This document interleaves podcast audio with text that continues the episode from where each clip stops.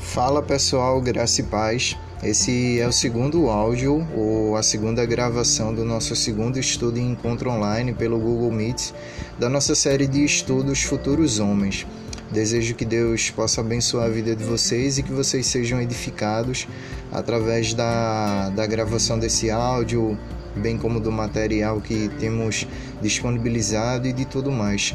E que isso resulte em bênçãos na vida dos seus filhos, que vocês possam aprender, amadurecer e crescer como pais, como mães, como futuros pais e mães, enfim, como líderes, como pastores, como professores, como influenciadores, né, dos nossos futuros homens. Que Deus abençoe a vida de vocês e até o próximo encontro e próximo estudo.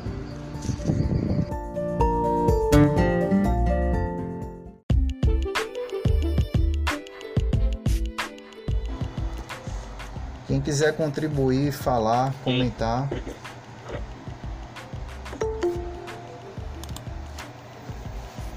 Seja bem-vindo, Herbert. Graças paz, meu irmão. Tava. Meu querido, graças paz.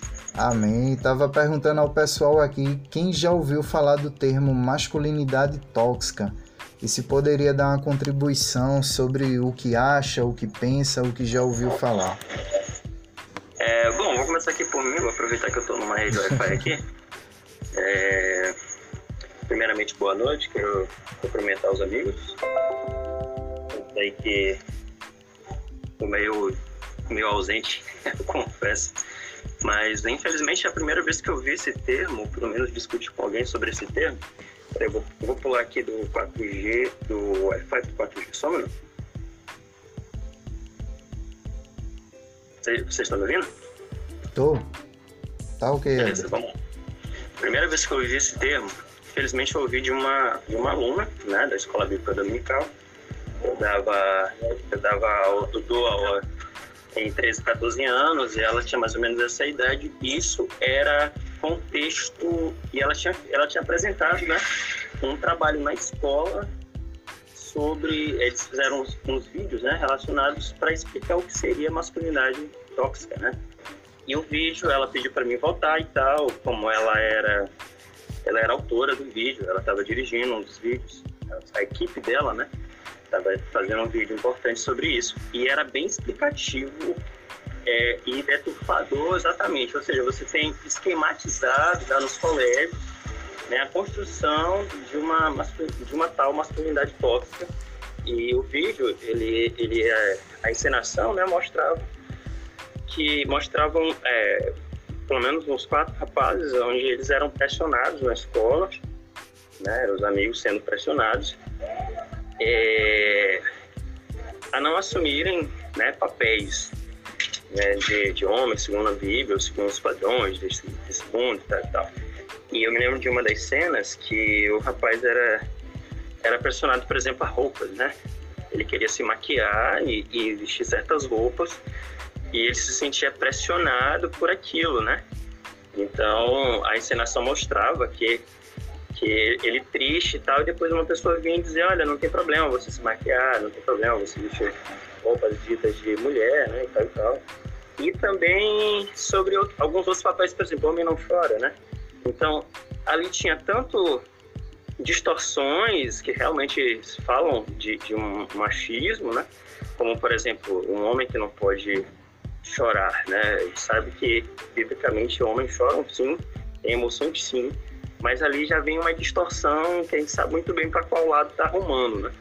E, por outro lado, uma questão de roupas, de, de tal e tal. Então, assim, é, eu, eu vi já bem sistematizado sendo ensinado no colégio. É uma parada bem séria. É isso aí que eu gostaria de contribuir. Sei que vocês têm muito mais a falar aí. É verdade, meu irmão. É interessante pensar sobre esse tema, esse assunto, né, esse termo, que é um termo que, se a gente for dar uma pesquisada nas redes sociais ou na internet, a gente vai encontrar muito conteúdo a esse respeito. Especialmente conteúdo querendo impor ou induzir ou colocar o que é masculinidade saudável, o que é masculinidade tóxica, é, os diversos tipos de masculinidade. Como a gente tratou no encontro passado sobre o perfil da masculinidade bíblica e a gente pontuou alguns é, cinco pontos que expressam a masculinidade, né? E cinco pontos que se complementam. É, cinco pontos que se complementam, que são justamente o papel do sábio, do salvador, do agricultor, do senhor e do portador de glória. São papéis que. Deixa eu ver o nome do autor aqui, que eu me esqueci o nome dele. William Moser é, e Douglas Wilson se apropria desses papéis para exemplificar ou para mostrar o que a Bíblia diz que é a masculinidade bíblica, ou como ela se expressa na Bíblia, e como a gente encontra é, elementos da verdadeira masculinidade é, em diversos personagens bíblicos, mas em essência na pessoa do próprio Senhor Jesus. E hoje em dia a gente vê que na sociedade aí existem diversos debates sobre o que de fato é ser homem, ou sobre o que de fato não é ser homem, o que de fato é ser mulher, o que não é ser mulher, e sobre como expressar e como viver, como manifestar a sua masculinidade ou a sua feminilidade. E existem duas coisas que estão em guerra querendo cativar os nossos corações e dos nossos filhos. O que o mundo diz o que o mundo impõe, o que a cultura e a sociedade quer impor a nós e a nossas famílias e a nossas crianças, e o que a Bíblia ordena, o que Deus ensina na sua palavra. É interessante pensar sobre o que Provérbios 22, versículo 6 declara: Instrua a criança. Posso bem, nego? É, instrua a criança segundo os objetivos que você tem para ela e mesmo com o passar dos anos, não se desviará deles. É, a educação dos nossos filhos ela deve ser intencional e ela deve ter objetivos, mas sobre qual educação, sobre qual maneira a gente vai educar nossos filhos, sobre a maneira que o mundo e a sociedade e a cultura impõem ou sobre a maneira que Deus ordena na sua palavra. Uma coisa é fato, Cada uma dessas duas maneiras, ou cada uma dessas duas cosmovisões ou maneiras de se criar um menino, de se formar um homem, vai gerar consequências. Se a gente cria o nosso filho, por exemplo, o Herbert falou sobre essa questão do homem não chorar. É, quando a gente pesquisa sobre postagens e conteúdos sobre masculinidade tóxica, tem essa questão de que homem não chora. Quem disse que homem não chora? Só se for as novelas da Globo ou sei lá o que. Mas a Bíblia diz que homem de verdade chora, homem de verdade expressa suas emoções e seus sentimentos, mas claro, de uma maneira masculina. A gente vai ver o maior exemplo de um homem que chorou, Jesus. O menor versículo da Bíblia diz que Jesus chorou. E a gente vê em diversos outros momentos que ele não somente chorou, mas que ele também se compadecia pela vida daqueles que o seguiam, daqueles que o cercavam. Ele se condoía por dentro, ele sentia compaixão pela vida daquelas pessoas. Ou seja, ele tinha sentimentos e emoções. Mas como ele expressava isso? Ele expressava de uma maneira é, poderosa, de uma maneira masculina, de uma maneira que serve para nós como exemplo hoje. Ele não ficava no mero sentimentalismo barato, ele partia para ação. Hoje em dia a gente vê aí essa galera querendo falar sobre homem expressar emoções e sentimentos e tudo mais, mas fica naquela rodinha que não parte para uma ação concreta, que não parte quando está ofendido com alguém, não parte para a ação de conversar e resolver um problema, de perdoar alguém que lhe ofendeu ou de pedir perdão quando ofendeu alguém ou errou contra alguém. E por aí vai. É interessante pensar sobre essa dualidade, o que o mundo diz, o que o mundo impõe e o que Deus ordena e Deus nos ensina a fazer é, e a viver, a nós mesmos como homens já vivermos e a nós como homens, como pais e mães, como líderes de EBD, a ensinar os nossos meninos e rapazes sobre como eles devem viver. No No capítulo, nesse segundo capítulo, e também esse trecho que eu vou ler aqui para vocês, tá no material de estudo. O autor Douglas Wilson ele introduz esse capítulo falando o seguinte: Vivemos em uma cultura feminista e efeminada. Por causa disto, geralmente nos sentimos, no mínimo, desconfortáveis com a masculinidade. E com frequência, sempre que a masculinidade de alguma maneira aparece, pedimos que seja feito algo a respeito. E há basicamente duas direções nas quais um garoto pode seguir ao se apartar ou ao, ao se afastar da masculinidade bíblica. Uma é a opção pela efeminação, e a outra é a opção pela macheza ou uma masculinidade falsificada, que em termos atuais ou modernos também a gente poderia até mesmo chamar de masculinidade tóxica é, e os outros nomes que a galera sai usando por aí para retratar uma masculinidade que é corrompida, que não é a verdadeira masculinidade, né? Ou seja, a gente vive numa cultura realmente feminista. Para onde a gente vai, hoje em dia o feminismo tem permeado é, todas as propagandas. Por exemplo, para quem consome conteúdo no YouTube, é, não sei se é o caso de vocês, seja música, podcast, videoaulas, enfim. Praticamente eu mesmo aqui, a gente assiste muito conteúdo infantil junto com o nosso filho e tudo mais, bem como muita música cristã, pregação e por aí vai. E sempre tem anúncios permeados por uma cosmovisão feminista que o futuro é feminista e vários slogans feministas são repetidos e repetidos vez após vez e através de cada anúncio, através de cada é, artista, ator, cantor, enfim, que aparece nesses anúncios. E a gente não somente vê isso na internet, a gente vê isso em novelas, a gente vê isso em filmes, em séries, a gente vê isso através de nossos políticos, até mesmo não somente através da própria vida deles e do que eles dizem e defendem, mas através de leis que são criadas que reforçam essas questões.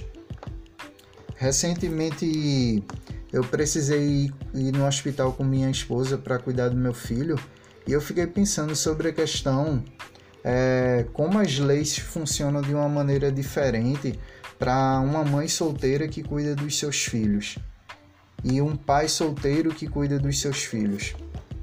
Por exemplo, agora esse benefício, esse auxílio emergencial está para ser liberado aí e as mães solteiras que são consideradas chefes de família, elas vão ganham um valor acima das demais pessoas. Mas se um pai solteiro que cuida dos seus filhos sozinho por, por N situações, ele não vai receber a mesma quantidade que uma mãe solteira que cuida dos seus filhos. Se um pai precisa ir no hospital levar seu filho é, por exemplo, um pai que trabalha e a esposa não trabalha, mas cuida dos filhos. Eles precisam ir no médico e ele precisa de um atestado para se ausentar do trabalho, para cuidar do seu filho e, junto com sua esposa, ou mesmo cuidar da, da sua esposa e do seu filho. Ele não tem um atestado. Uma mulher tem. Uma mulher pode facilmente receber um atestado pelo médico para liberar aquela mulher para cuidar do seu filho mas um homem não recebe ou não tem isso facilmente, ou eu nunca vi isso acontecendo. Existem diversos direitos que são concedidos às mulheres e a nós homens não são tão concedidos assim no, no que diz respeito ao cuidado dos nossos filhos. Claro que existem diferenças entre nós homens e as mulheres, mas a gente deve pensar a respeito de cada uma dessas coisas de como a sociedade se manifesta, de como a sociedade se comporta no que diz respeito ao cuidado dos homens com seus filhos e no cuidado das mulheres com os filhos. E pensando nisso também, é interessante como, por vezes, é, e de diversas maneiras, a gente lida com pessoas, a gente lida com, com conteúdos, a gente lida com pensadores é, e com toda uma cultura e mentalidade que busca afastar os pais, os homens, do cuidado e da criação dos seus filhos, que busca atribuir a criação de, de filhos, sejam meninos ou meninas, a algo essencialmente feminino.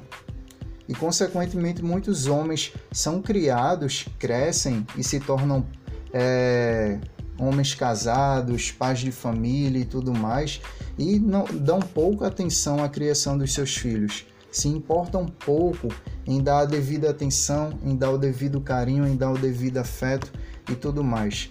E nesse tema aqui desse capítulo, que trata sobre a questão da efeminação e da falsa masculinidade, uma das causas de, de um menino, de um rapaz trilhar algum desses dois caminhos é justamente a ausência do homem dentro do lar. É a ausência de uma figura masculina que norteie, é, norteie os sentimentos, os, é, as emoções, as decisões, os pensamentos, o modo de viver desse garoto. Quando existe a ausência, quando se tem a ausência de uma figura paterna saudável, de uma figura paterna que oriente, que mentoreie esse rapaz, esse jovem, esses garotos, consequentemente e facilmente eles vão trilhar algum desses dois caminhos. E, nós, e no país que a gente vive hoje em dia, cadê? Marlon comentou. Verdade, a ausência de uma figura masculina tem um grande impacto negativo na vida dos meninos. Com certeza, meu irmão. E na sociedade que a gente vive hoje em dia, a gente vê como o feminismo, como o ativismo LGBT, como tantas ideologias, inclusive ideologias políticas, é, tem feito a cabeça das pessoas, tem deturpado é, a vida das pessoas de tal maneira que existe uma confusão imensa sobre papéis, sobre o que é o que o homem tem que fazer, o que a mulher tem que fazer, sobre o que o homem tem que ser e sobre o que a mulher tem que ser. E por conta dessa confusão a gente vê as diversas consequências aí, nas diversas áreas das nossas vidas, né? mas é, nós, como cristãos, somos chamados a nos pautarmos e nos centrarmos pela palavra de Deus, pelo que a Bíblia diz e pelo que a Bíblia orienta. E é interessante que a gente vai ver isso logo abaixo, que está também aí no material e aqui no livro. Quando Deus designa um lugar, um posto a alguém, é desobediência abandonar esse posto. Douglas Wilson está querendo dizer com isso é, e nesse segundo capítulo que quando Deus cria o homem e forma o homem, ele cria o homem para ser homem. E é interessante que eu coloquei até um, uma passagem bíblica aí que está lá em 1 Reis, capítulo 2, versículo 1 ao 2 que é justamente quando o rei Davi, ao se despedir do seu filho Salomão e ao perceber que sua morte já está chegando, né, ele, diz, ele dá algumas instruções para o filho dele, algumas instruções quanto ao reinado dele e tudo mais, quanto a algumas pendências que Davi deixou e que gostaria que Salomão resolvesse, mas ele diz duas coisas interessantes e fundamentais: seja corajoso e seja homem. Ou seja. E ao longo de toda a palavra de Deus a gente vê isso, especialmente no livro de Provérbios, que meninos, rapazes e homens são chamados a serem homens, mulheres são chamadas a serem mulheres. Mas a nossa a sociedade e a cultura que vivemos está tão impregnada pelo feminismo, pelo ativismo LGBT e por tantas outras vertentes ideológicas e filosóficas que tem havido uma confusão sobre qual o nosso papel como homem, qual o papel das mulheres como mulheres. E é interessante que Paulo, lá em Efésios e em algumas das epístolas dele, ele fala sobre que não devemos nos deixar levar pelas ideologias e filosofias vãs deste mundo ou deste século. Que a gente não pode se deixar levar pelas é, artimanhas do diabo. Porque o diabo é ardil, ele sabe utilizar de diversas artimanhas para seduzir, para enganar, para ludibriar, para corromper e perverter tanto a nossa mentalidade, quanto a nossa cultura, quanto o nosso imaginário, quanto, é, consequentemente, as nossas vidas. Porque se ele consegue induzir, influenciar a nossa maneira de pensar, ele consegue induzir, influenciar a nossa maneira de viver. Por isso que Paulo lá em Romanos 12, ele vai falar sobre a importância de renovar a nossa mente com a palavra de Deus com a vontade de Deus, em descobrir, em conhecer e em viver a vontade de Deus que é boa, perfeita e agradável. E diariamente a gente tem que estar tá se renovando, diariamente a gente tem que estar tá renovando a nossa mente, o nosso coração, a nossa vida com a palavra de Deus. Diariamente a gente tem que estar tá se voltando para a palavra de Deus para viver o que Deus ensina, para viver o que a palavra de Deus ensina no que diz respeito ao cuidado dos nossos filhos, no que diz respeito à nossa própria vida, mas também ao nosso cuidado e à nossa responsabilidade perante Deus quanto a eles. Porque a gente bem sabe que no final das contas prestaremos contas a Deus é, sobre o cuidado que tivemos e demos aos nossos filhos ou não. No final das contas, eu e minha esposa prestaremos contas a Deus quanto ao cuidado com o nosso filho Benjamin. No final das contas, vocês prestarão contas também. Até mesmo. Seja bem-vindo, Remerson. Deus te abençoe, cara. Feliz, de te ver aqui. Olha o cara aí. É, Jéssica falou. Falou o que eu pensei, Felipe. A ausência de uma figura masculina dentro dos lares ocasionou essas realidades da sociedade, como por exemplo os auxílios que citou de atestados ou financeiramente as mulheres muitas criam realmente sozinhos com a ausência física de uma figura masculina. Realmente. É, seja bem-vindo aí, Remerson. Eu espero que participe até o fim, cara. Estou é, tentando gravar aqui também para que vocês possam ouvir depois. Desliguei até o ventilador para não ter nenhum ruído a mais, né? Tô suando um pouquinho aqui, mas vamos lá, pessoal. É, eu compartilhei no, no estudo e nos grupos é, duas imagens que eu só fiquei ciente de, dessas imagens e só parei para pensar a respeito disso quando no meu trabalho ocorreu de um colega que é cristão me mostrar um, um brinquedo da Baby Alive. E esse brinquedo era uma boneca, era um brinquedo voltado para as meninas, mas do lado da caixa tinha um menino, um menino negro, brincando com a boneca. E ele ficou me questionando a esse respeito. E aí, o que, é que tu acha a respeito disso? Tu já tinha percebido isso? Eu trabalho há, há um, mais de um ano nessa empresa e eu nunca tinha prestado atenção nessa, nessa caixa, dessa boneca e nesses brinquedos. E preparando o material para vocês, eu fui pesquisar a respeito, né?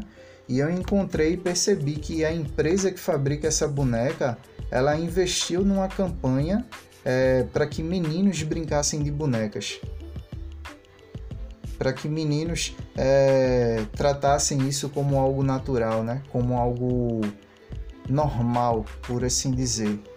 É interessante pensar sobre isso. O autor Douglas Wilson, nesse segundo capítulo, ele ao falar sobre essa questão da efeminação, ele tem um tópico no segundo capítulo que é garotos femininos. E ele diz o seguinte: Meninos não devem brincar com bonecas e garotos que fazem isso têm um problema. Um dos temas deste livro é reforçar o lugar comum de que o menino é pai do homem. Aquilo que você tem quando jovem terá ainda mais depois quando ficar velho. É, no grupo eu vi que o pessoal comentou, deu suas opiniões e tudo mais. Eu mesmo, quando criança, segundo minha mãe diz, né, já cheguei a brincar de boneca, é, já cheguei a interagir né, com outras crianças nessa questão assim de interagir com brinquedos femininos ou brinquedos de meninas e tudo mais. E graças a Deus não me encaminhei para qualquer questão homossexual assim e tudo mais. Mas é interessante pensar sobre isso, porque quando o Douglas Wilson fala que meninos não devem brincar com bonecas e garotos que fazem isso têm um problema, ele está falando não de algo esporádico, não de algo que aconteceu em dado momento de a gente ir para uma festa, ou mesmo de momentos em família, ou mesmo dentro do nosso próprio lar, para aqueles que têm um casal de filhos, ou tem um menino e tem uma menina e tudo mais, de acontecer como algo esporádico, algo ocasional, mas ele está tratando de algo que ocorre com certa frequência, com certa regularidade. Ele está dizendo que quando isso se torna comum, quando isso se torna é, corriqueiro, tem-se aí um problema. E o que ele está dizendo logo em seguida, ele diz: um dos temas deste livro é reforçar o lugar comum de que o menino é pai do homem. Ou seja, esse menino que está sendo criado hoje dessa forma, ele vai perpetuar isso na criação dos próprios filhos dele. E não somente dos filhos dele, mas ele vai acabar influenciando direto ou indiretamente, consciente ou inconscientemente, outras pessoas também nesse modo. Aquilo que você tem quando jovem terá ainda mais depois quando ficar velho. Se a gente permite que certos comportamentos que não são masculinos se perpetuem na vida dos nossos filhos enquanto eles são crianças, e isso se estenda ao longo da vida deles, quando eles chegarem à fase adulta, isso já vai estar estabelecido. Ainda que inconscientemente, e ainda que involuntariamente a gente não perceba isso, nem mesmo eles. Uma simples brincadeira com o boneco, uma simples é, reforçar isso dia após dia, ou mês após mês, ano após ano, vai criar vários outros hábitos também. Vários outros pensamentos na cabeça dessa criança que vai pensar que certas coisas femininas são aceitáveis e normais para um menino. E é interessante que Douglas Wilson diz logo em seguida, ele diz o seguinte: isto porque os garotos não sabem distinguir entre aquilo que neles é ridículo mas que nas garotas deve ser honrado. Tem coisas que nossos filhos e nossos meninos devem fazer e a gente deve celebrar e incentivar isso.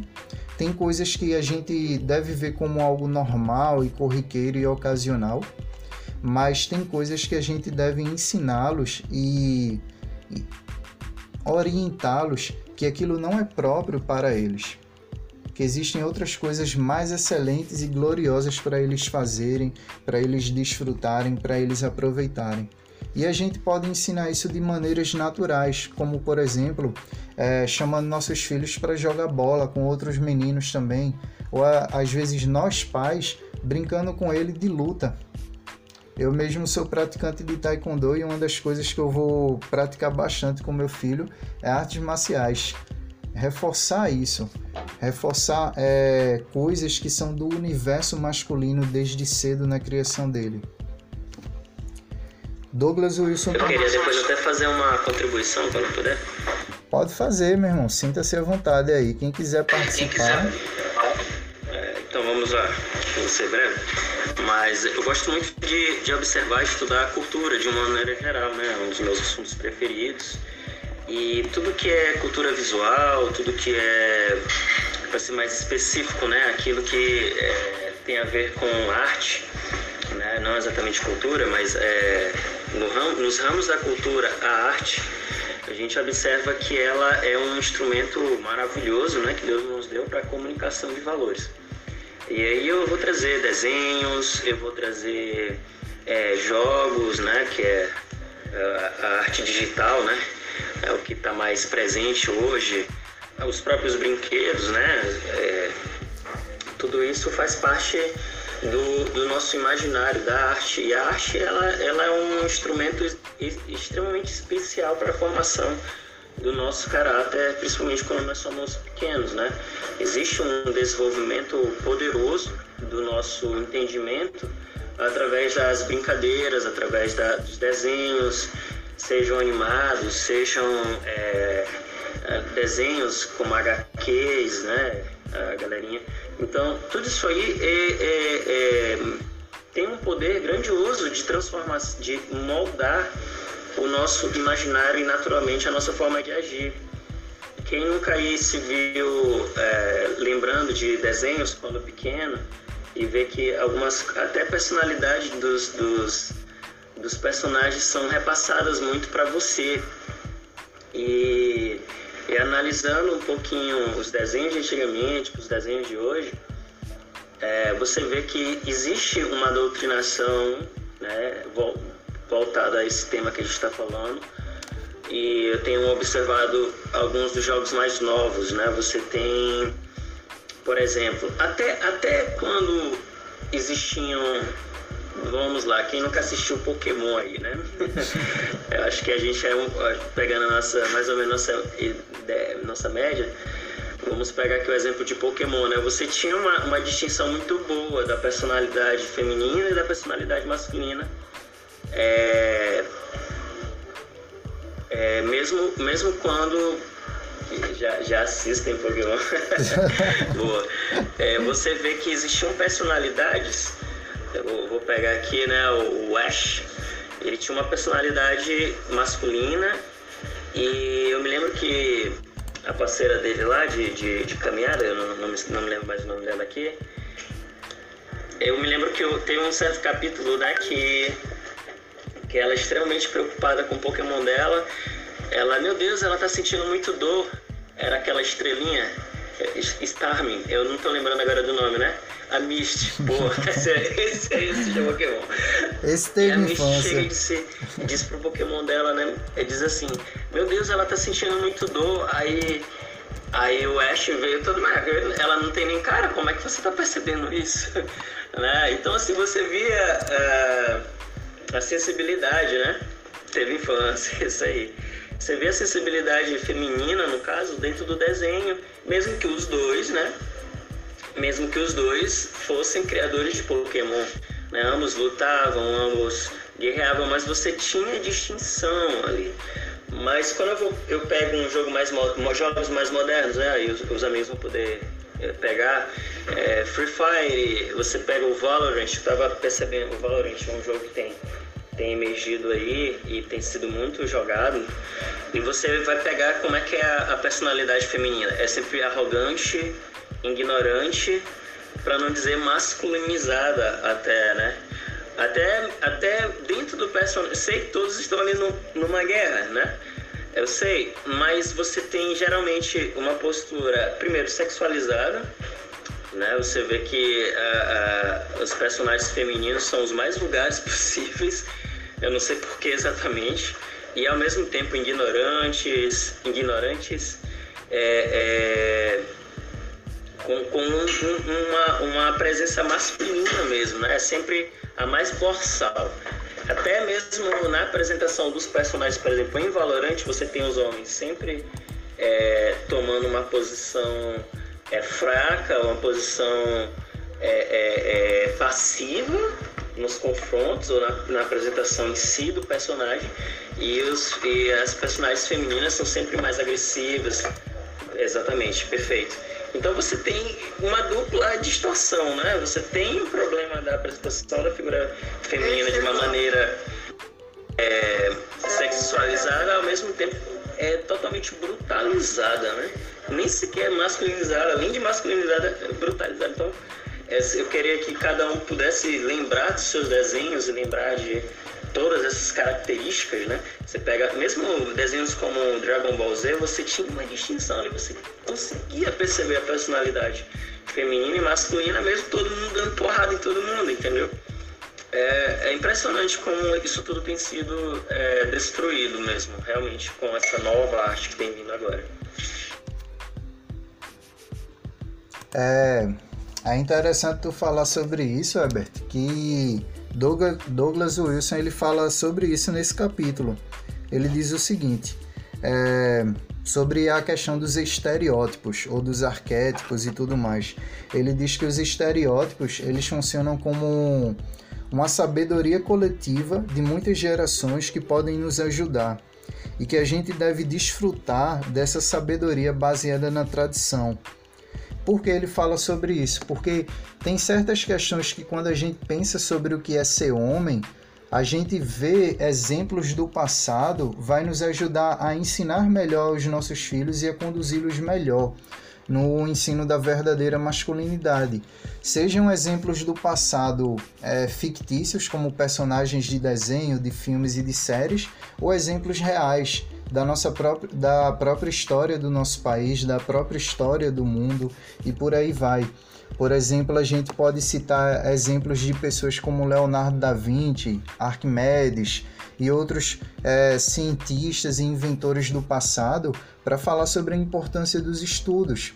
A gente pode citar exemplos de grandes guerreiros do passado, como o rei Davi, para falar sobre a questão do altruísmo, do heroísmo, do patriotismo e por aí vai.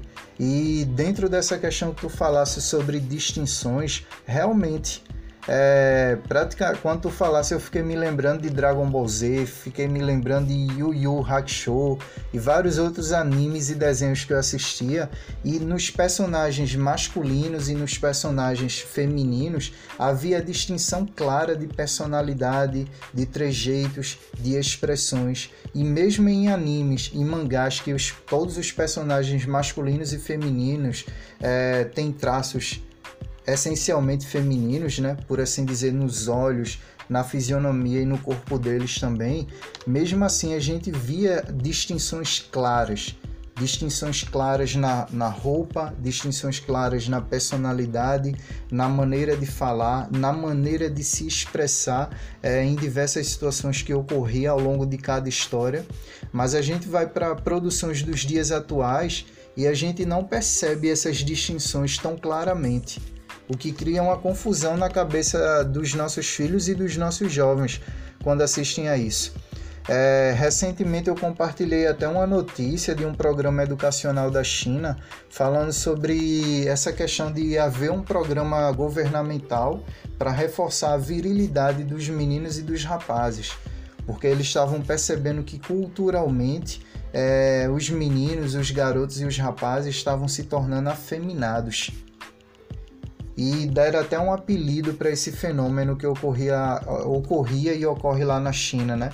E que aqui no Brasil a gente vê através do K-pop, a gente vê através de, da cultura coreana moderna né, e atual, e através de animes também e de outros elementos que quando a gente olha para figuras masculinas, para artistas que são homens, a gente vê na vida deles um comportamento que não é distintamente masculino, mas é que é um comportamento efeminado, é um comportamento beirando é, a feminilidade, mas que não é próprio dele, né?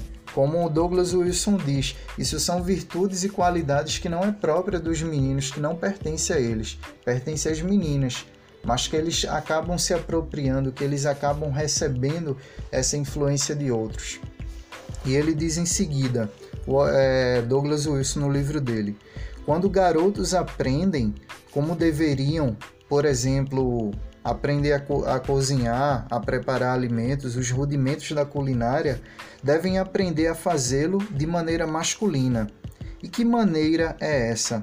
Observem os estereótipos.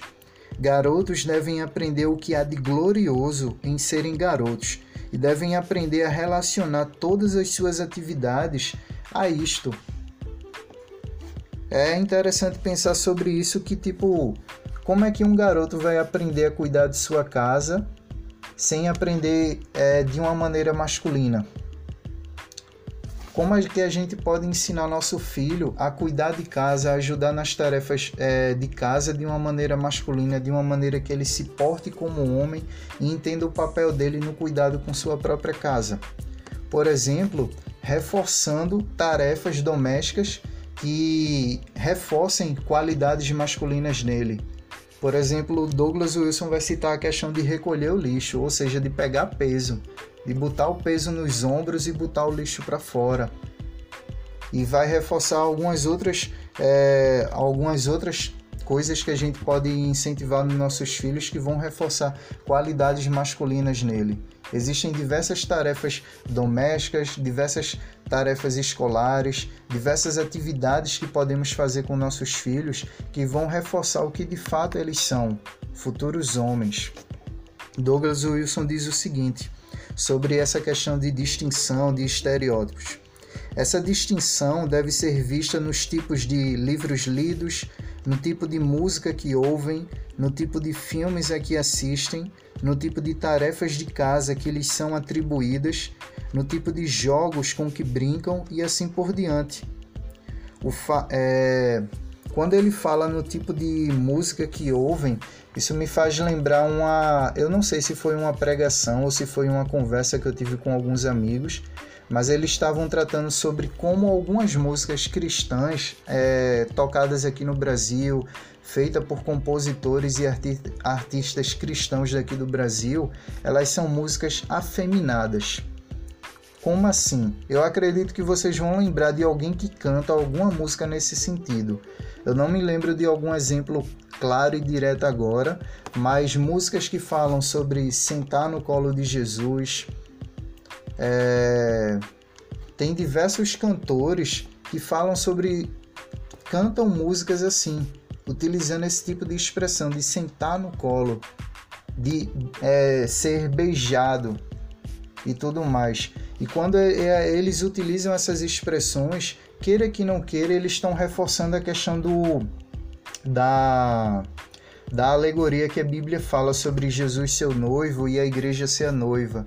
Acaba sendo uma figura é, que remete à questão feminina, remete ao casamento, remete de certa forma é, ao relacionamento sexual.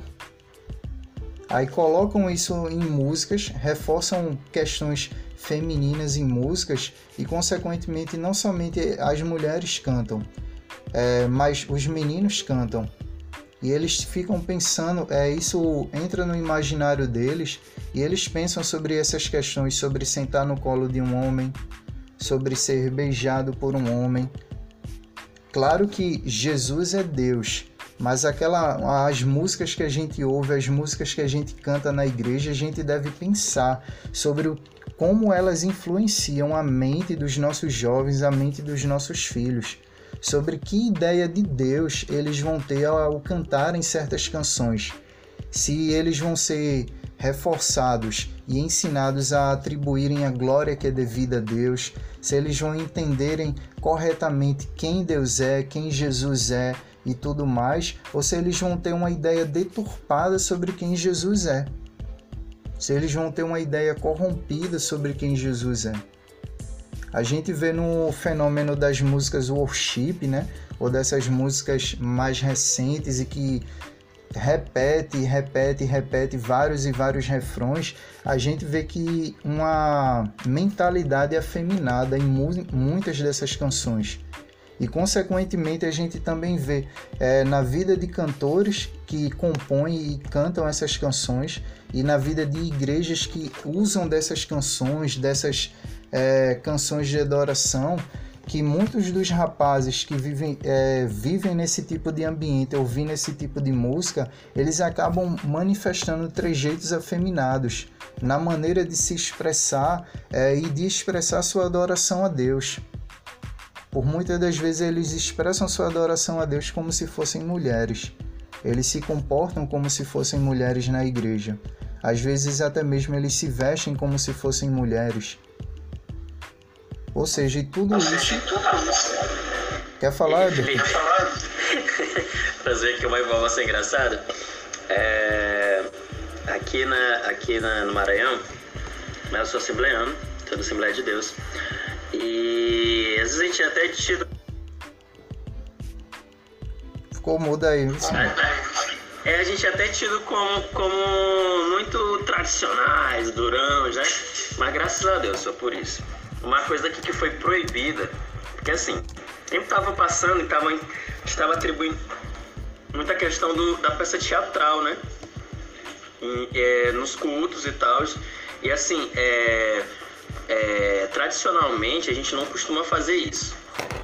Mas a gente também não impede. Mas a, gente tem uma, a gente tem uma determinação de, é, é, de, do direto da presidência da igreja proibindo, graças a Deus, lançaram isso, a participação de meninos em danças e, e a representação também do diabo. São duas coisas que eu não lembro claramente. que está proibido da Assembleia. É, homens participarem de dança, né? É, e, e, a representação do capeta no meio da igreja. Então são duas coisas que eu me lembrei agora você falando disso. E vem todo desse, dessa artimanha, desse, desse conjunto aí. Então são coisas que a gente, graças a Deus, ainda vê com muita estranheza. Mas infelizmente a gente tem visto entrando sim muito dessas questões. Sim, mano. É, e é interessante, eu tá, eu como disse a vocês, eu iniciei um curso, né, é, do The Pilgrim, que fala sobre a questão, o, o nome do curso é ditadura gaysista e fala sobre o ativismo LGBT. E recentemente eu compartilhei até no, no grupo do, do Homens ao Máximo e no grupo de estudo do Futuros Homens, alguns prints é, de um perfil de homeschooling sobre um determinado documento de alguns ativistas LGBTs. E dentro desse documento eles falam sobre a questão de se infiltrarem em nossas igrejas. E quando dizem igrejas ali, são tanto igrejas católicas quanto igrejas protestantes ou igrejas evangélicas. E teve um livro também que tra tratava sobre essa questão de como ativistas homossexuais se infiltraram em seminários católicos para promover a pedofilia, promover o homossexualismo dentro da própria igreja. E eu até cheguei a comentar sobre a questão de que na minha própria denominação eu já fiquei ciente de denúncias envolvendo essa questão da homossexualidade dentro de seminários. Ou seja, a questão não é somente as músicas que são tocadas em nossa congregação. Se for para preferir música, eu prefiro aquelas da harpa cristã, dos cantores de antigamente que reforçavam a glória de Deus, que reforçavam o Senhor Jesus como Senhor dos exércitos e por aí vai, do que essas músicas mais moderninhas que colocam uma figura de Jesus completamente diferente do que a Bíblia ensina, ou completamente distorcida. A gente vê que esse ativismo para infeminar os nossos meninos, para corromper os nossos meninos e garotos, não está presente somente na cultura, não somente nas músicas, não somente nas artes, mas até mesmo dentro dos nossos seminários e dentro das nossas igrejas. A gente tem ciência de diversas denúncias aí é, envolvendo a Igreja Católica, envolvendo padres e tudo mais, mas cada vez mais tem crescido a quantidade de pastores envolvidos em casos de pedofilia. Aqui em Recife, semana passada, teve uma situação de um pastor, ou suposto pastor, que abusou de algumas crianças da família dele é, e também de parece que de algumas crianças da própria igreja dele. Claro que tem situações que nada tem a ver com esse ativismo, com participação de ativistas LGBT e tudo mais. É, tem, é, são questões do próprio coração mal humano e depravado, do próprio coração corrompido destes homens. Mas é importante a gente considerar que os nossos filhos estão cercados de diversos perigos estão inseridos numa cultura e numa sociedade que é permeada pelo feminismo e por diversas ideologias, que eles possuem perigos externos é, à sua casa, à sua família, externos à sua igreja, mas que também existem aqueles que, como Paulo disse, são falsos irmãos. Também dentro do nosso meio existem pessoas infiltradas que compõem músicas que se infiltram em nossos seminários e tudo mais para promover a homossexualidade, para promover a infeminação, para promover uma falsa masculinidade. Infelizmente são questões que a gente tem que ter discernimento, tem que buscar sabedoria de Deus para criar os nossos meninos, tem que se atentar que existem perigos é, no mundo que eles vivem, desde o Éden, desde o momento que o homem caiu, vivemos cercados de perigos espirituais, perigos físicos, das mais diversas categorias. Mas os principais que a gente deve orar a Deus e pedir graça a Deus são os perigos espirituais. Os perigos que podem conduzir nossos filhos ao inferno, que podem conduzir nossos filhos a se afastarem de Deus. E cada vez mais a gente vê que, é, enquanto que existem homens que se levantam para amarem as suas famílias, para se doarem pelas suas famílias e ajudarem outras famílias a conhecerem a Deus, a amarem a Deus, a servirem a Deus, a gente vê que tem homens que se levantam contra Deus, são inimigos de Deus e inimigos da cruz. E são homens que é, agem com um ativismo, com uma militância enorme e com uma militância bem é, engenhosamente estruturada e planejada que eles conseguem se infiltrar em diversos lugares e a gente nem percebe. Inclusive eu até recomendei aí para maior aprofundamento um livro chamado A Estratégia da editora Central Gospel que fala sobre um pouco dessas coisas também. E tem lá no meu perfil no, é, do Instagram do Homens ao Máximo tem um IGTV que um ativista LGBT ele fala sobre qual o plano do ativismo LGBT, que é destruir as famílias. E como eles vão destruir a família? Destruindo aquele que deve ser o líder, que deve ser o cabeça da família, o homem. Se o diabo e os seus homens conseguem atingir os nossos meninos e os nossos rapazes, eles consequentemente vão atingir o futuro das famílias, atingindo o cabeça. A gente sabe que numa guerra é, o alvo perfeito para derrubar um homem ou para derrubar um exército é atingir a cabeça, é atingir os líderes. Quando se atinge a cabeça, se derruba um soldado. Quando se atinge os, os líderes, se derruba um exército. Então pensem nisso. E pensando sobre essa questão da, infem, é, da infeminação, ou dos meninos efeminados, dos garotos femininos, é, Douglas Wilson ele fala sobre um cuidado adicional que os pais devem ter. E que infelizmente existem muitos pais que exercem um domínio tal sobre a vida dos seus filhos que acaba oprimindo os seus filhos, que acaba exercendo um, um domínio tal que não deixa seus filhos serem quem eles de fato devem ser. Aí ele fala sobre a questão que, ao invés de exercerem uma liderança piedosa, esses pais intimidam seus filhos e levam eles a um padrão de submissão covarde e efeminada. E ele fala que nós devemos treinar os nossos filhos e não pisar em nossos filhos. A gente deve entender que nossos filhos têm questionamentos, a gente deve entender que nossos filhos não têm o, o mesmo discernimento que nós temos.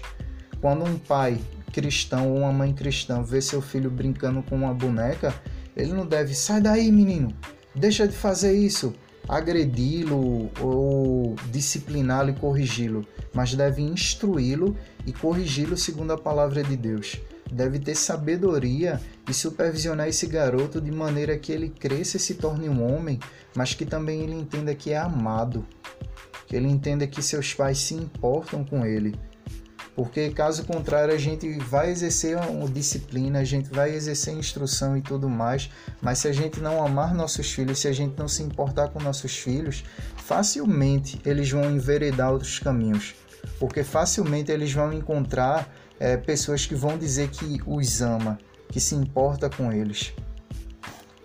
Emerson tá falando. Fiquei sabendo de um caso sobre isso numa cidade vizinha. Cadê? O Ebert falou sobre a oficina G3. Não entendi essa questão da oficina G3 não, Ebert.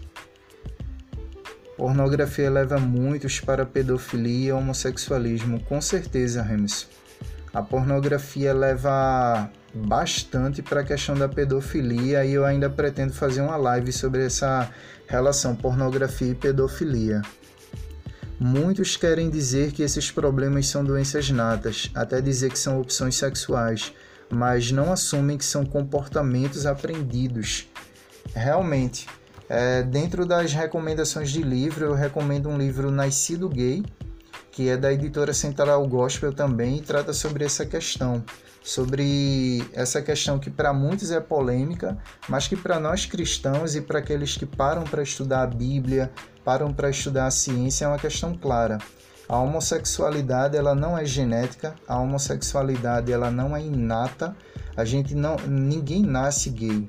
As pessoas escolhem viver esse estilo de vida pecaminoso e também podem escolher deixar esse estilo de vida pecaminoso.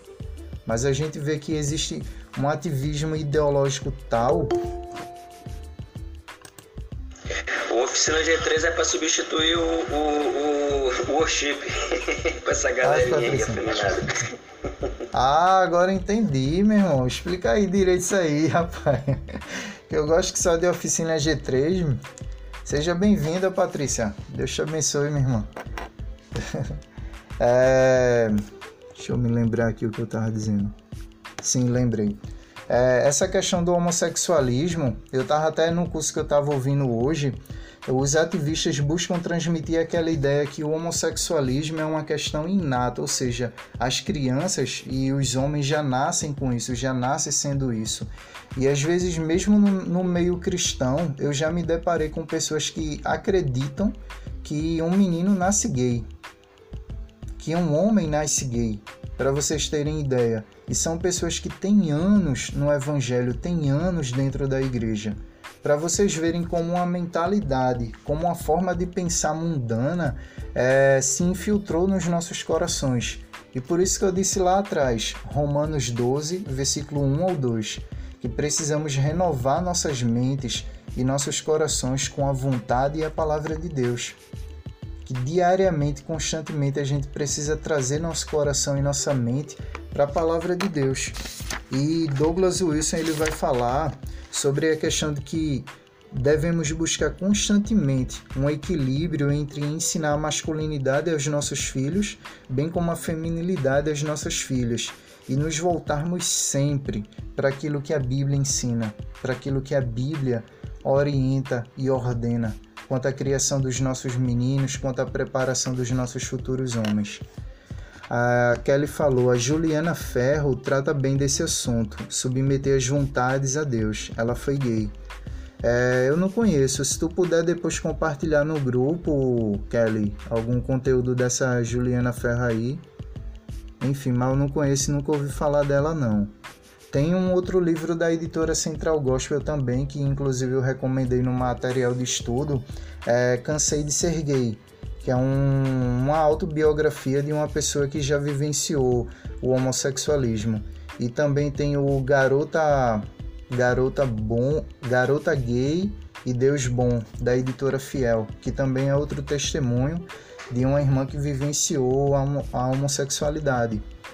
E esses são alguns livros assim que é interessante vocês se aprofundarem sobre esse assunto e terem uma noção sobre o que Deus tem a dizer sobre esse assunto, sobre irmãos e irmãs que vivenciaram esse pecado, que, que vivenciaram essa questão aí. Ó, oh, eu gostaria até de fazer mais um, mais um acréscimo, né? Na questão é Juliana Ferron. Eu, eu até conheci ela pelo Instagram, eu sigo ela, muito bom, viu? Vale muito a pena. É, o que, que eu queria dizer? sobre a questão das pessoas que nascem, né? essa, essa noção. Quando a gente vai, por exemplo, para a história da psicologia, você vai ver que muitas coisas são tratadas, né? Vamos lá. Nas décadas passadas, acreditava-se que o homossexualismo era uma doença, era tido como um transtorno, né? um transtorno, ou seja, era, uma, uma, era um, estado doentio da pessoa. Então, na, na psicologia anterior era, era, tido como isso. Quando o tempo foi passando e, e, os padrões foram mudando, já vieram a tratar que não, a, a, a, o homossexualismo é, é uma opção de vida, ou você, na verdade, pode nascer assim, ou se você é isso, você deve aceitar. Para você ter uma noção como essa mudança é tão drástica, ela, ela é completamente contra o próprio fundamento da psicologia. O fundamento da psicologia é que a nossa mente ela é moldável. Né? A psicologia veio existir para mostrar para gente, graças a Deus, foi uma bênção de Deus, uma graça de Deus nas nossas vidas para nos mostrar que a, nossa mente muda. É, Romanos 12 está sendo batido direto aí e, e, é exatamente isso. A nossa mente tem uma capacidade. De, a gente tem até um termo que o pessoal do Ministério é, Vida Pura também usa, mas é um, é um termo é, técnico, se chama neuroplasticidade. Né? A nossa mente tem a capacidade de aprender e tem a capacidade de mudar comportamentos. É para isso que se existe a, a psicologia, é basicamente para isso, é o estudo da psique humana, né, para que haja essa, essa transformação. Então, eu, eu consigo achar os fatores é, com, com livros muito simples. Se você pegar livros como de, de de Augusto Cures, livros simples sobre a mente, como é que funciona comportamentos, né? Por que, que, por que, que eu tenho o comportamento de, de, de sentir a vontade de escovar o dente de manhã, né? Por que, que eu lavo a mão depois de sair do banheiro, né? Por que, que eu faço isso? Por que, que eu faço aquilo? Tudo isso são comportamentos, e os comportamentos são firmados, a gente cria hábitos, sabe? É, é uma ciência tão clara, tão simples, apesar de precisar ser estudada, mas a psicologia está aí como o maior, sinceramente, na minha visão, como o maior sinal de Deus para dizer, para provar Romanos capítulo 12. Né? Trans, é, não se conformem, mas transformai-vos né, pela renovação que Deus opera através de sua palavra na sua mente. Então, assim, a própria psicologia ela existe para mostrar que a gente pode ter uma transformação. E aí a própria psicologia também, agora eu não vou tirar, eu vou tirar a psicologia da história, na verdade. Os próprios conselhos de psicologia proíbem você como psicólogo de tratar alguém que queira deixar de ter o comportamento homossexual. Então você tem uma militância interna, entendeu? Você tem uma militância interna que proíbe o trabalho né, dessas pessoas em que, que querem, né? Ou seja, você, você como brasileiro não, não tem autonomia de dizer, olha, eu quero tratamento para eu, porque eu não quero mais isso para minha vida, eu quero pensar de maneira diferente. Eu digo mais, eu faço um alerta para vocês e, e, e, e, não se assustem no futuro. Hoje, pedofilia é tida como um transtorno. Hoje ela é tida como um transtorno. Ou seja, as pessoas estão fazendo que nem no passado. Não, isso aí não tem jeito, isso aí é uma doença, é assim mesmo e tal, indivíduo tal e tal. Né? Sempre aquela visão de não, ter, de não ter transformação, aquela visão humanista das coisas. E vamos chegar no dia que isso será tratado como opção.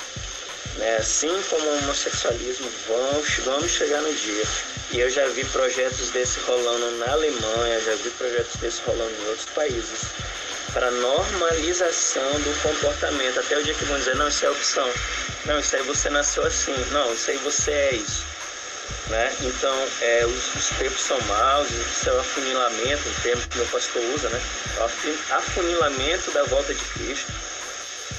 E assim, eu digo para vocês, é, eu como alguém que, que já pude ser tratado com psicologia, já pude estudar psicologia, né? Passei por vários, vários momentos difíceis da minha vida e é muito claro que todo comportamento ele é transformado a partir do, do momento que você assume novas verdades. As novas verdades te levam a um novo comportamento sobre aquilo até que aquilo é estabelecido na sua vida. Infelizmente vivemos uma geração que não quer passar por nenhum tipo de, de processo, entendeu? Aí vai muito dos nossos tempos, por isso vivemos tão ansiosos, vivemos tão. enfim, né? Então assim, é, é, é, o que a China está fazendo, a questão dos desenhos, dos desenhos, do conteúdo que o Felipe falou no começo, olha, é, essa galera aí que está tá vindo aí da, da, da, Coreia do Sul, do Japão, tá vindo com essa cultura muito afeminadora para os homens, se eu usei uma, uma palavra certa. O que, é que vamos fazer? Nós vamos trabalhar conteúdo que molde a mente deles. Ou seja, os próprios caras sabem disso. Tá entendendo? Os próprios caras sabem disso, que é, é mudando o, o, o, os estímulos, é mudando, a, a, a educando, né? É, o, o, Felipe aí é educador, é da área da educação, você sabe que você educa disciplina, transforma e muda as pessoas. Mas não, o, homossexual é assim mesmo e não vai mudar. É, é, é incrível. Como a militância, ela, ela, ela fala exatamente de Romanos capítulo 2, que são homens que, que, que que suprimem a verdade, né? eles suprimem a verdade, eles, eles, eles, eles negam o que está na frente deles para eles praticarem o mal. Então nós não podemos aceitar isso. Por isso que há liberdade para qualquer dessas pessoas. Qualquer pecador tem liberdade. E isso eu estou falando no plano da força humana. Quanto mais a obra, a obra redentora do nosso Jesus Cristo na cruz tem poder para nos transformar, tem poder para nos salvar. Então fica essa dica aí. E essas ideias aí de, de ah, isso não muda, isso não é assim, se você nasceu assim. Qualquer comportamento na sua vida, meu irmão, você tem a plena capacidade de trabalhar, trabalhá-lo, né? seja como um bom pastor, seja como um bom conselheiro, seja como um pai, uma boa mãe, vocês como pai, né? eu não sou pai ainda, desejo, como pais e mães, saibam que o dia a dia do ensino é uma. É, é você molda o, o indivíduo. É você tem essa capacidade de, exatamente, inculcar princípios. É, é, muito simples, entendeu? Mas para essa galera não, não existe isso, isso é um absurdo. E, e há de quem falar o contrário, né? Você, você for psicólogo, for pego, é, é, é, é souberem, né? Que você está fazendo, ajudando alguém que não quer essa opção, você pode simplesmente perder, ser caçado, né? E assim a gente vai seguindo nessa sociedade que vai sim ser perseguido, seremos perseguidos, como o próprio Jesus Cristo já profetizou. É, pois é, Herbert. É, Janaína comentou: Eu também sempre acreditei que nasce gay. Olha aí, ó, para vocês verem como para muita gente e para muitas pessoa, pessoas, né? Isso se tornou algo comum, isso se tornou algo normal, isso se tornou algo natural. É, essa é a palavra exata. Para muita, muitas pessoas, a homossexualidade se tornou algo natural, se tornou algo comum. A tal ponto que a gente pensa que pessoas nascem gay. Quando a Bíblia, a Bíblia é bem clara, todo ser humano pecou, todo ser humano nasce pecador e é um pecador depravado. Ou seja, mesmo meu filho com seu um ano e um mês, dois meses, é um pecador. Eu sempre disse quando minha esposa estava grávida e mesmo depois de meu filho nascer, que ele é um pecador e que ele precisa de Jesus como seu Salvador. É importante a gente entender isso, que toda criança, é, todo menino, todo rapaz, ele nasce em pecado, ele é concebido em pecado, porque ele é descendente direto de Adão e porque ele mesmo está destituído da glória de Deus. Se ele é um pecador, se ele nasce em pecado, se ele está destituído da glória de Deus, consequentemente, facilmente ele se deturpa e se corrompe e se enviesa para diversos lados, para diversos pecados seja alcoolismo, seja imoralidade sexual, seja homossexualismo, seja mentira. É, é, muito comum a gente ver crianças pequenininhas já mentindo e a gente se pergunta quem ensinou a elas. Simples, elas nasceram pecadoras e elas estão manifestando a própria natureza depravada delas. Se a gente vê um menino é, beirando ou caminhando para a infeminação, para o homossexualismo, ele está seguindo os rumos do seu próprio coração mau e pecaminoso. Ele está manifestando um pecado ali, um comportamento pecaminoso. Ele não, não nasceu gay. Ele escolheu manifestar um comportamento, manifestar atitudes que desagradam a Deus e tudo mais, mas ele não nasceu gay, ele nasceu pecador. Ele nasceu perdido e precisando de um Salvador. E na criação dos nossos filhos, a gente deve, deve e precisa entender que os nossos filhos nasceram em pecado e que eles necessitam de Cristo como Salvador deles. Por isso que desde cedo a gente deve evangelizar e discipular os nossos filhos. E pessoal, para concluir e para dar prosseguimento à conclusão do nosso estudo, ele, o autor fala sobre a questão da infeminação, mas também sobre a masculinidade falsificada ou a masculinidade falsa. Ele diz o seguinte: masculinidade é mais do que grunhidos e arrogância. A masculinidade falsificada se destaca por criar desculpas, porque essa masculinidade é uma questão de orgulho e não a humilde aceitação da responsabilidade. Ele fala sobre essa questão de que a falsa masculinidade ela se destaca pela arrogância, pela ignorância, pela bruteza, e a gente vê que muitos meninos, rapazes e homens aí são brutos, são ignorantes, ou seja, quando não caminha para um lado, caminha para outro. E ambos os lados desagradam a Deus e ambos os lados não expressam o que todo homem é chamado a ser e como deve viver, como um homem que agrada e glorifica a Deus. Então a gente deve observar isso também, que se por um lado a gente vê o homossexualismo, se por um lado a gente vê a infeminação, por outro a gente também vê comportamentos que desagradam a Deus, comportamentos que desonram é, o pai e a mãe desse menino, desse garoto. Enfim, comportamentos que vão trazer a destruição, sofrimento e até possivelmente a morte desse rapaz, se não forem tratados, se não forem corrigidos. No livro de Provérbios, fala sobre a importância de, desde cedo, a gente corrigir o coração da criança, a gente orientar nossos filhos, a gente disciplinar preventivamente e corretivamente os nossos filhos, de maneira que eles cresçam e se tornem adultos, de maneira que eles cresçam e se tornem homens responsáveis e maduros. Provérbios sempre fala sobre essa questão de conduzir o coração da criança da tolice para a sabedoria. E como é que a gente vai fazer isso? por meio da instrução e da disciplina, por meio de inculcar no coração dos nossos filhos tudo aquilo que a palavra de Deus ordena e ensina. E a gente pode, pode e deve fazer isso de diversas formas. Uma forma simples e que eu sempre costumo recomendar é a importância do culto doméstico. A importância de termos conversas significativas com nossos filhos sobre os mais diversos assuntos, até mesmo sobre como o Ebert falou aí, Free Fire, desenho, Pokémon e tudo mais. A, a, nós podemos nos utilizar dessas coisas para trazer a palavra de Deus à cena, trazer a palavra de Deus para nossa vida, trazer a palavra de Deus para as nossas conversas. Um ministério e um pastor que tem um trabalho excelente que eu recomendo que vocês conheçam é o pastor Eduardo Medeiros.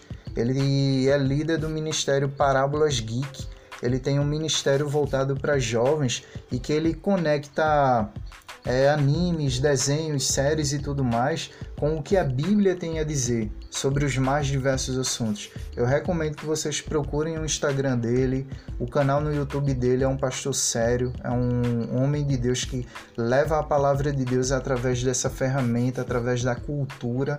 Ele tem alguns livros publicados também que vale a pena adquirir e usar até mesmo no dia a dia do, com os filhos de vocês.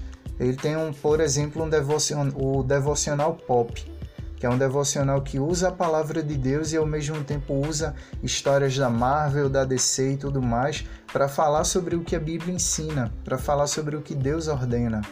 E isso é muito bom. É bom saber que a gente vê que tem cristãos é, que se importam com a palavra de Deus, atuando com os dons e talentos que Deus lhes deu em diversas áreas e que, consequentemente, beneficiam a nós pais na criação dos nossos filhos, na educação dos nossos meninos. Então, ao lidar com essa questão da, da, bru, da bruteza, da arrogância, do orgulho dos nossos filhos, é muito importante entendermos o que a masculinidade é e direcionar nossos filhos à verdadeira masculinidade. Que ao invés de eles serem homens arrogantes, brutamontes e tudo mais, eles sejam homens responsáveis, eles sejam homens que assumem responsabilidades por si mesmo e por outros também. É ensinar um filho mais velho que ele é responsável por seu irmão mais novo. É ele entender que ele não deve repetir, por exemplo, o comportamento de Caim, que não se responsabilizou, que não cuidou, que não protegeu seu irmão, mas que se tornou o assassino do seu irmão. É os homens entenderem que desde cedo eles devem usar a força deles, devem usar o corpo, a mente e a vida deles com responsabilidade e para servir a Deus, servir a sua família, servir ao seu próximo e glorificar a Deus. E todo homem necessariamente vai exercer algum tipo de domínio aonde ele estiver. E esse domínio pode ser bom, como Douglas Wilson fala, pode ser construtivo ou pode ser destrutivo. Mas tudo isso vai depender de como a gente educa, de como a gente ensina nossos filhos desde cedo. Por isso é importante entender essas questões de masculinidade, da gente entender como criar nossos filhos meninos, de atividades que a gente pode desenvolver e realizar com eles, e por aí vai. E por fim, ele fala sobre a importância do equilíbrio, que é justamente da gente entender que nenhum dos dois opostos, nenhum desses dois opostos são saudáveis. Mas o equilíbrio é necessário. E que equilíbrio? O equilíbrio que a palavra de Deus ensina. Só um momento, pessoal. Herbert, se quiser falar alguma coisa, alguém pode falar. Viu?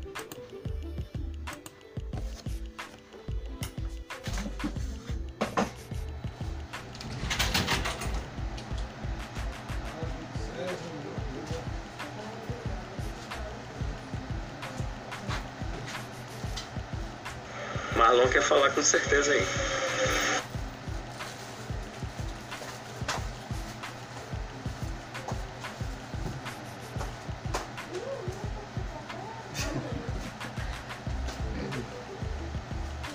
Obrigado, irmão.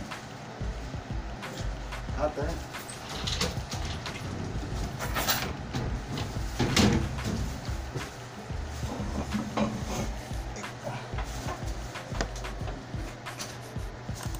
As mulheres, vamos lá, galera. É.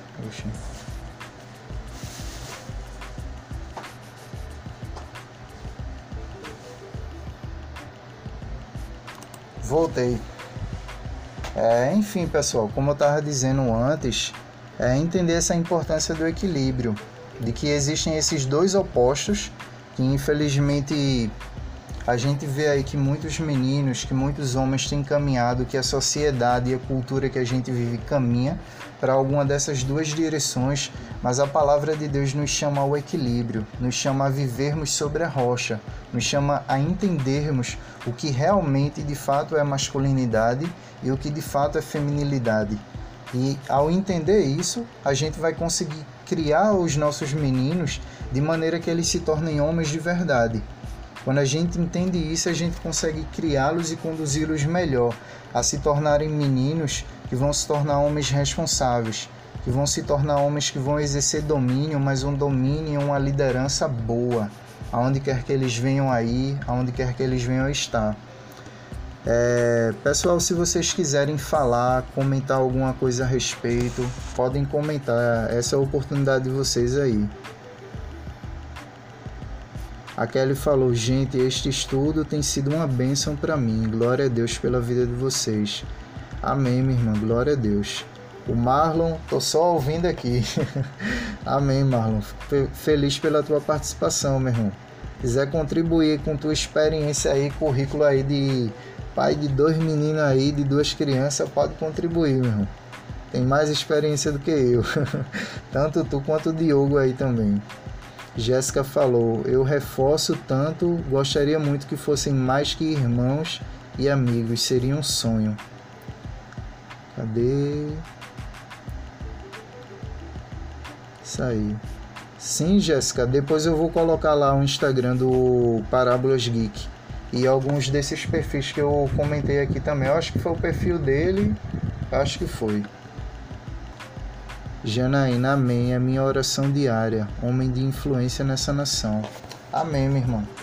Alguém mais quer contribuir, quer comentar alguma coisa? Sintam-se à vontade aí. Eu, bom, posso falar? Boa noite. Vocês ouvem uma vozinha que tem uma acordada ainda.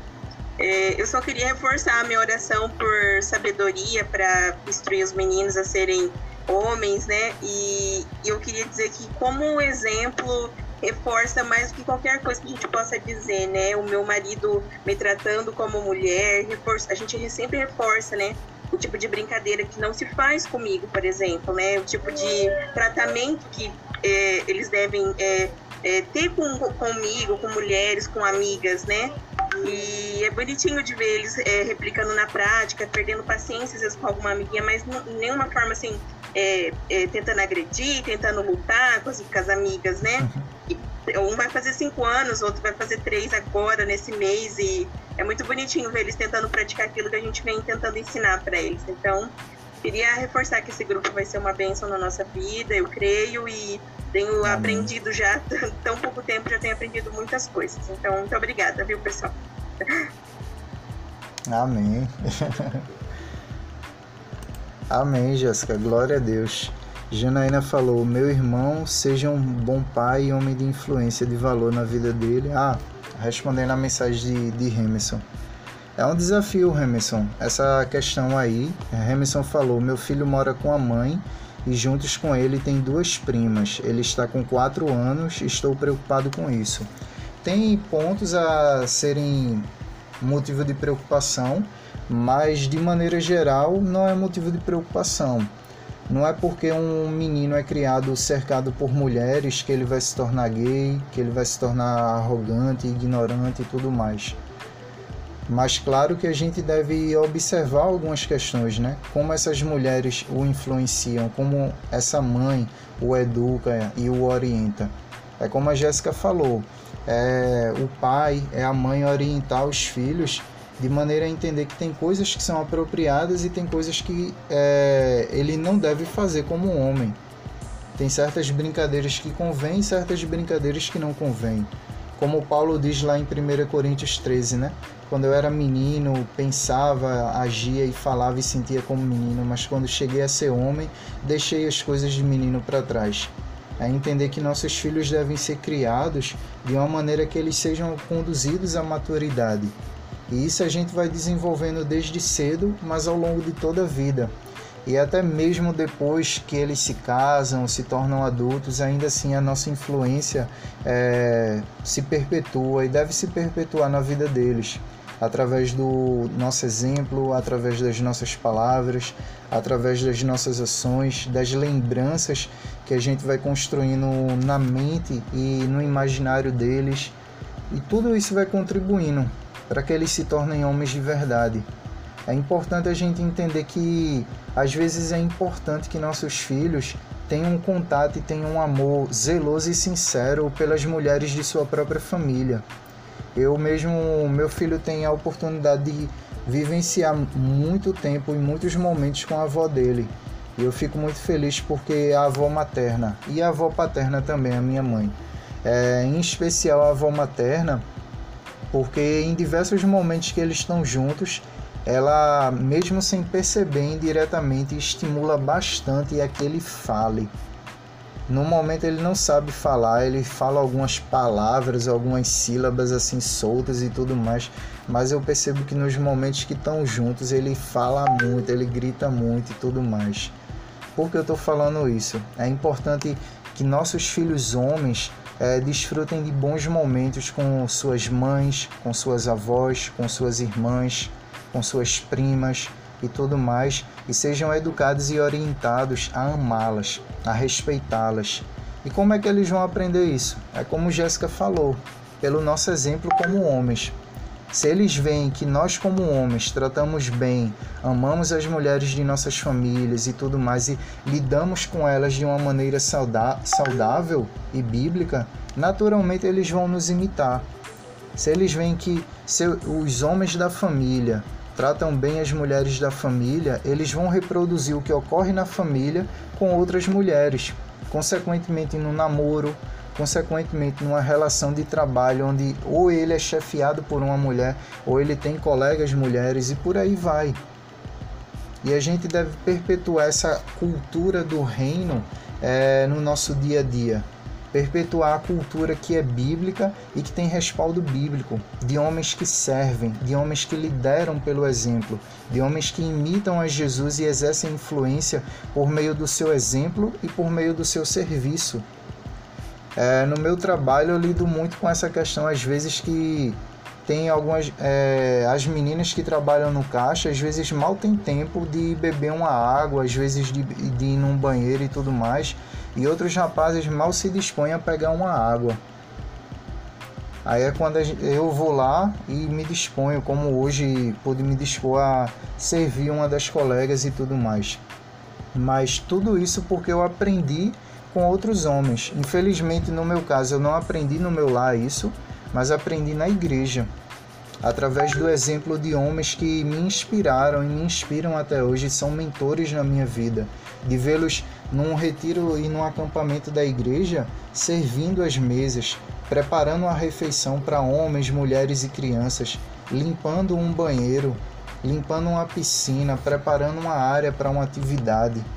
Ou seja, se a gente quer que nossos filhos tenham uma relação saudável com as mulheres, nós devemos ser esse padrão, nós devemos exercer esse exemplo na vida deles desde cedo. E as mulheres, vocês mães e irmãs que estão aqui presentes, é, exercer uma influência intencional na vida deles, é que eles é, se tornem meninos responsáveis e maduros e vivenciem as qualidades e virtudes que Deus colocou neles, virtudes como coragem, força, e tudo isso de uma maneira boa e agradável, de uma maneira a direcioná-los a, por exemplo, usar a força deles para recolher um lixo, usar a força deles para trocar um garrafão de água, trocar um botijão, enfim, usar a força que eles têm, que Deus deu para eles, para cuidar de um familiar idoso na família e por aí vai. são diversas as oportunidades. É, Janaína falou, é, Jéssica falou, não há nada mais poderoso do que nossos filhos verem os homens de referência praticando o respeito, o cuidado, autoridade liderança e a mãe mulher submissão em amor. Verdade. E maridos, cada um de vós amai a vossa esposa, assim como Cristo amou a sua igreja e sacrificou-se por ela. Maior exemplo de amor, Cristo, com certeza. É, eu gostaria de convidar alguém aí para orar, para a gente encerrar esse segundo encontro, esse segundo estudo. Quem se dispor aí pode falar. E gostaria de informar que o livro Futuros Homens ele tem diversos capítulos. Tem alguns capítulos que eu vou focar mais e tem alguns capítulos que por serem pequenos ou serem assuntos mais diretos, eu vou acabar realizando um estudo que vai tratar de três ou dois capítulos ao mesmo tempo. Enfim, quem se dispõe a orar? Felipe, eu só queria acrescentar algo. É, né, a Jéssica é minha irmã, tá? e é, assim como né, nós tivemos uma criação é, à parte, né? Meu, meu pai era militar, então nós tivemos uma criação um pouco mais rígida, né? E desde quando nós nos casamos, né, cada uma se dispôs a, a ser melhor, né? A ser melhor mãe e a ter uma. a, a tentar, né? É, ter um, um caráter né, de um marido é, mais presente, mais sensível, né? É, nosso pai, com todos os seus defeitos, e ele deu, nos deu uma boa criação, porém não tinha essa sensibilidade, não tinha esse acompanhamento. Então, a minha mãe era o tudo de casa, né? E nós nos cobramos muito com os nossos filhos. Ela tem dois, eu tenho um. Sobre isso, né? Sobre nós sermos melhor, sobre nós é, trazer esse amor mesmo, né?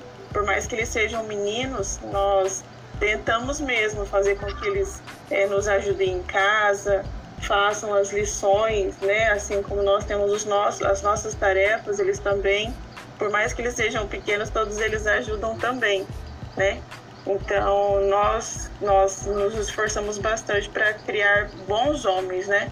Homens que ajudam, homens que dividem, homens que têm sensibilidade. É, o marido dela né, teve uma criação um pouco mais amorosa, o meu marido já foi uma criação mais pais separados, né? E outras coisas mais. Mas assim, homens trabalhadores e homens que se esforçam ao máximo, né? Para criar filhos, filhos de bem, né? Filhos para tratarem mesmo suas mulheres melhores, né? Cada vez mais só acrescentar mesmo. Amém.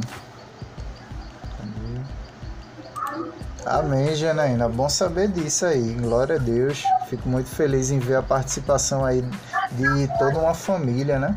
E, enfim, glória a Deus.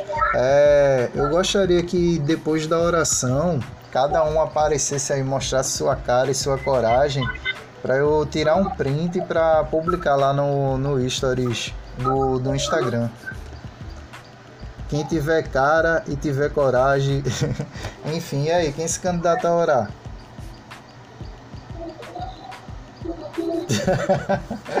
Precisa pentear o cabelo não, Jéssica. Ó, se eu fosse pentear o meu, ó. O meu já caiu.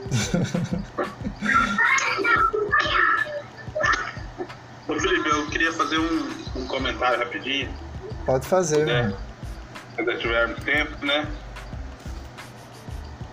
Não, é que você citou, a gente falou bastante né, sobre a diferença né, do, do, das características do homem da mulher, quanto a propósito, quanto a, a estereótipo, né? Você até citou o exemplo do lixo aí, né?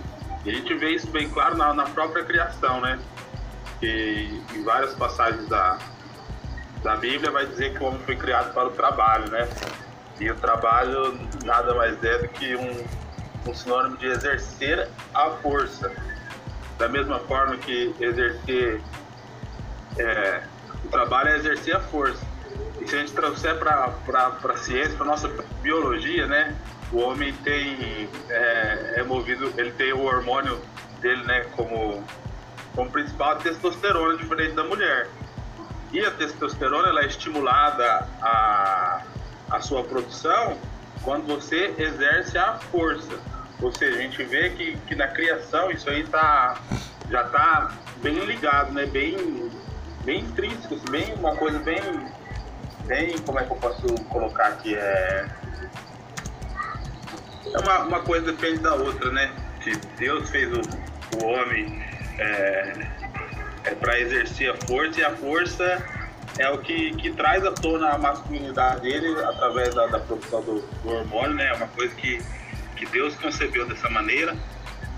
E, e a gente vê que, que hoje as coisas estão um pouco, um pouco distorcidas, né? Cultura secular, e principalmente através do, do, atual movimento feminista, acho que isso é uma coisa assim, até a gente vai talvez entrar num ramo político e criaria uma discussão muito longa, mas é uma é toda uma agenda, né, para poder realmente disseminar isso aí no, no mundo através da cultura secular, diminuir a, a função da família, da própria religião. E, é, agora eu esqueci que eu ia colocar. Ah, e assim, e isso aí tanto, né, o que que acontece? Ou tem esses exemplos de masculinidade que você trouxe, né? Que é a masculinidade tóxica ou masculinidade falsa, né? Que é aquela masculinidade acima, né? Ou então o homem acaba se tornando omisso, né? Omisso sua masculinidade. Eu vejo que isso cada vez mais reflete, né? São tantos apontamentos, são tantas, tantas coisas que, que estão trazendo através da, da mídia, da, da circulação de, de, notícias, que o homem hoje quase tem que pedir, por favor, para poder exercer a masculinidade dele, né? Então, assim, é, ou a masculinidade exacerbada ou a omissão. São os dois polos que se diferenciam bastante. Mas o que eu vejo é que, como a gente falou no último encontro, que o homem tá, o homem é o problema e o homem é a solução, né? Então, o que, que ocorre? Se um problema bastante grande, que a gente vê que a, que a coisa tá, tá deturpada, o que, que ocorre? É, o homem está fora do lugar dele, né? Como homem. Ele está ou num polo ou no outro que a gente falou.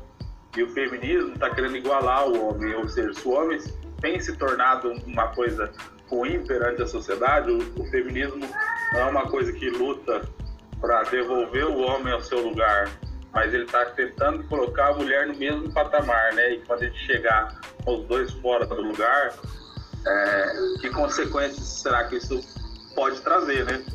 Por isso a, a importância da gente estudar e ver qual a masculinidade bíblica, para a gente, a, a, os exemplos de masculinidade bíblica, para a gente poder trazer o homem de volta para o lugar dele, né? Que eu acho que isso seria a solução, né? Porque hoje a gente vê que realmente o homem, assim, até dentro da igreja, né? Bem difícil da gente a gente, a gente vê muita, muito homem que não assume o papel de autoridade familiar, de sacerdote do lar, que não pega a esposa para orar, que não faz um culto doméstico, que não dá exemplo para os filhos, que não trata bem a esposa, né? E aí a mulher tem brigado para talvez igualar isso, em vez de a briga ser devolver o homem para o lugar que, que Deus quer que ele esteja, né? Era isso. Amém. E aí, vai orar também, Diogo? Podemos orar. Amém. Pode tá orar. nervoso já? Agora na oração fica mais nervoso. Pode orar. tá, vamos orar. Podemos?